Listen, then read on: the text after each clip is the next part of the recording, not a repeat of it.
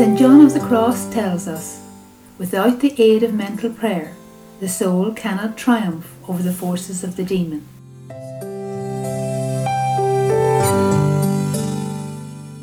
Welcome to the Meditation and Mental Prayer podcast.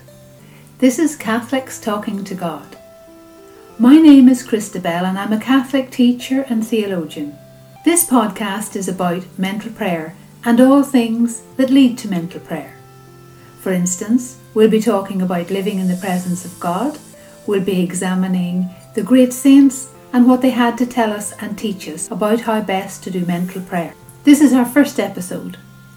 We'll examine the structure of mental prayer, but briefly, before we get into that, let's have a look at mental prayer and what it actually is. Mental prayer is absolutely necessary in the spiritual life. During this mode of being with God in mental prayer, you find yourself moving on a different plane. This is a huge undertaking, but it's important to be spontaneous, and you will be spontaneous once you've studied a little bit the different saints and their method, and then you and our Lord work out what is best for you in your life. You can relax and be spontaneous. You have to really work at it. What people don't understand is that God watches to see what is going to happen next in our lives. He wants us to prove to ourselves first we indeed are sinners and in urgent need of His divine help. Now, if our Lord were to lift us straight up into the sublime union with Him immediately, that we sat down to meditate, then we would be filled with pride and very soon find ourselves doing the work of the demons. And that's actually true because of pride. We would have to be careful of being led astray. So, mental prayer is about doing away with pride. It's about being humble enough to follow Our Lady and come to a point where we're deemed full of grace. So, we must work very hard to prove to God that we mean business and that we want to join with Him in this very special communication of love.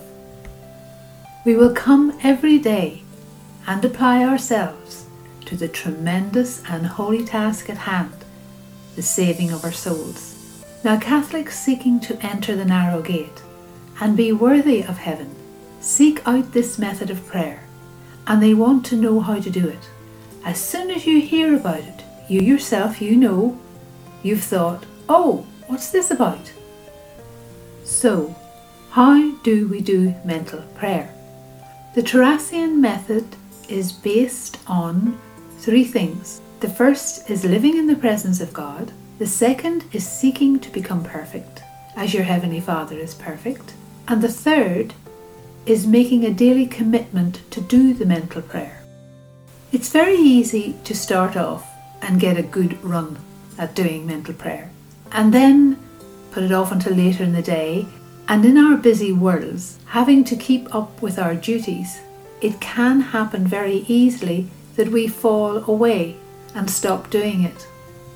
Another reason people stop doing mental prayer is that they make it too difficult for themselves. They expect too much of themselves. And of course, there's the other reason, which is very sad, and that is in doing mental prayer it's not as easy to chalk up how many prayers you've said and therefore how many brownie points you have with God.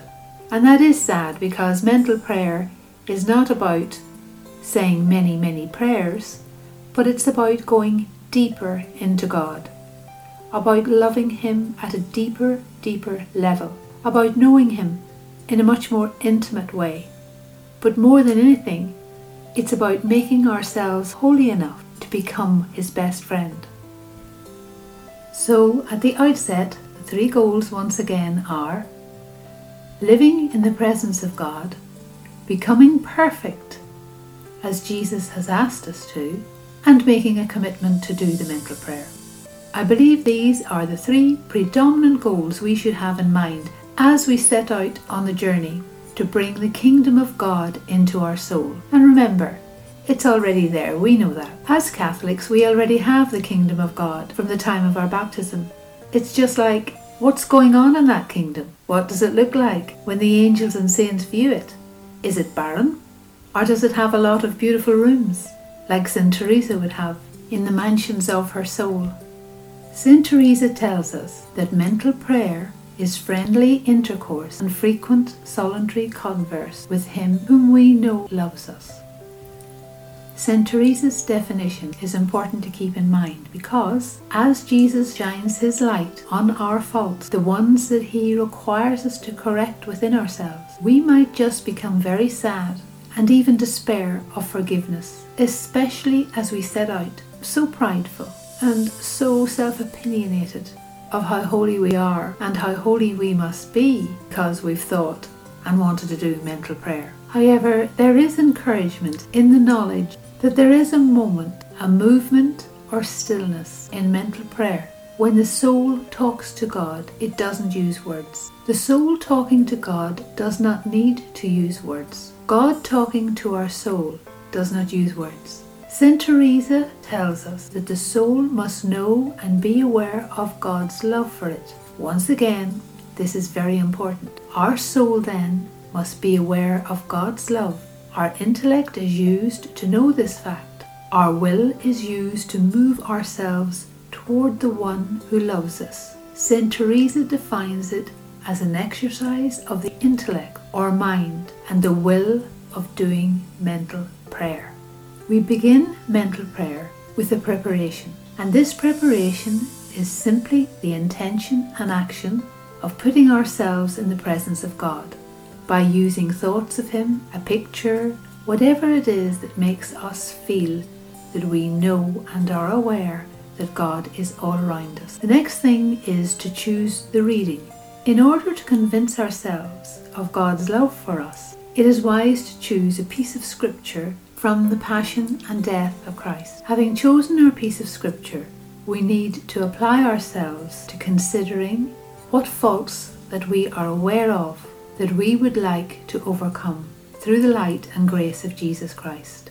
Now, when we come to do our meditation, we might be surprised to find that Jesus wants us to concentrate on a different fault, and He'll bring that to mind and He'll show us very clearly where we're going wrong. So, now, armed with your piece of scripture and your piece of knowledge about yourself, your fault that you wish to eradicate, and perhaps you've lit a candle, you've a crucifix near, you've made the place around you into a holy space, and now you're going to read the scripture. But as you read it, you're going to be in it, and you're going to be aware of God's presence all around you. So, meditating on the scripture means that you read it and you tease it apart, its meaning, and you come to understand it more deeply. And then you begin to talk to Jesus about it. You discuss it with him you discuss it in a way that brings it more real to you. We now move from our studying of the gospel, our studying and meditating on the gospel, into the heart of mental prayer. And the heart of mental prayer is where we are telling Jesus that we love him. We're telling him that we love him, particularly in the piece of scripture that we've read. Now, at a later date, we may not use scripture. We may be at a point where it would only be in our way. As we tell Jesus how much we love him, once again, it's important to be spontaneous. It's important to allow our emotions to flow toward God. This is the part of mental prayer, which is the heart of mental prayer, because it's about love. So here we are, we have a theme. We're looking at that theme. We're meditating upon it, and we have to put our love for Jesus Christ into what's happening in the piece of Scripture.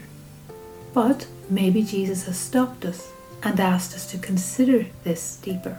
Maybe something has struck us about it. So to love Him, we move our hearts, our minds into that piece of Scripture and we live it and we tell God how much we love Him because of it.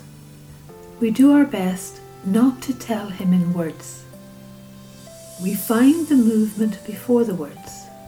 So, to practice that, you might try saying the words first, but then when you finish saying them, as if to say them again, watch.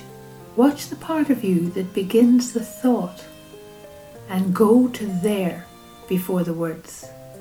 You'll find there a silence, but yet a very clear message that you are speaking internally with your spirit, with your soul to Jesus. Once again, at this point, if we're looking at our predominant fault, because we're in a beautiful place and very near to Jesus, we may become aware of how much our faults hurt Him and how we fall very short of what the gospel asks of us. Remember, our angel guardian has to watch us doing things that are not quite right. So we are always being watched by God and by our angel and by others. Now, the next thing that is to be done is to give thanksgiving. We thank God from the bottom of our hearts for what He's showing us and what we realize we have to do. And that thanksgiving can be huge or very short, whatever way the emotion has moved us. And remember, emotion is a very important thing because it adds a great deal of reality to our prayer. Now, what we have experienced is now going to have to be carried out into the natural world. That's where it's going to show its fruit. And so at this point, one of the last things we do is make a resolution to do better. And once again, we explain to Jesus that because we love him and because he has loved us so much, we wish to please him. We don't want to be an embarrassment to him in front of his mother and the angels and saints. One of the final things that we do is we implore God's help to show us how and to give us graces to keep the resolutions that we've made. Resolutions that we hope will give God glory and will eventually make ourselves saints. You've been listening to the Meditation and Mental Prayer podcast. I hope you've enjoyed the introduction to mental prayer and that God willing, you'll join me again next week when I discuss the problems that beset us when we endeavour to become good through the practice of mental prayer. Thank you for listening, and God bless.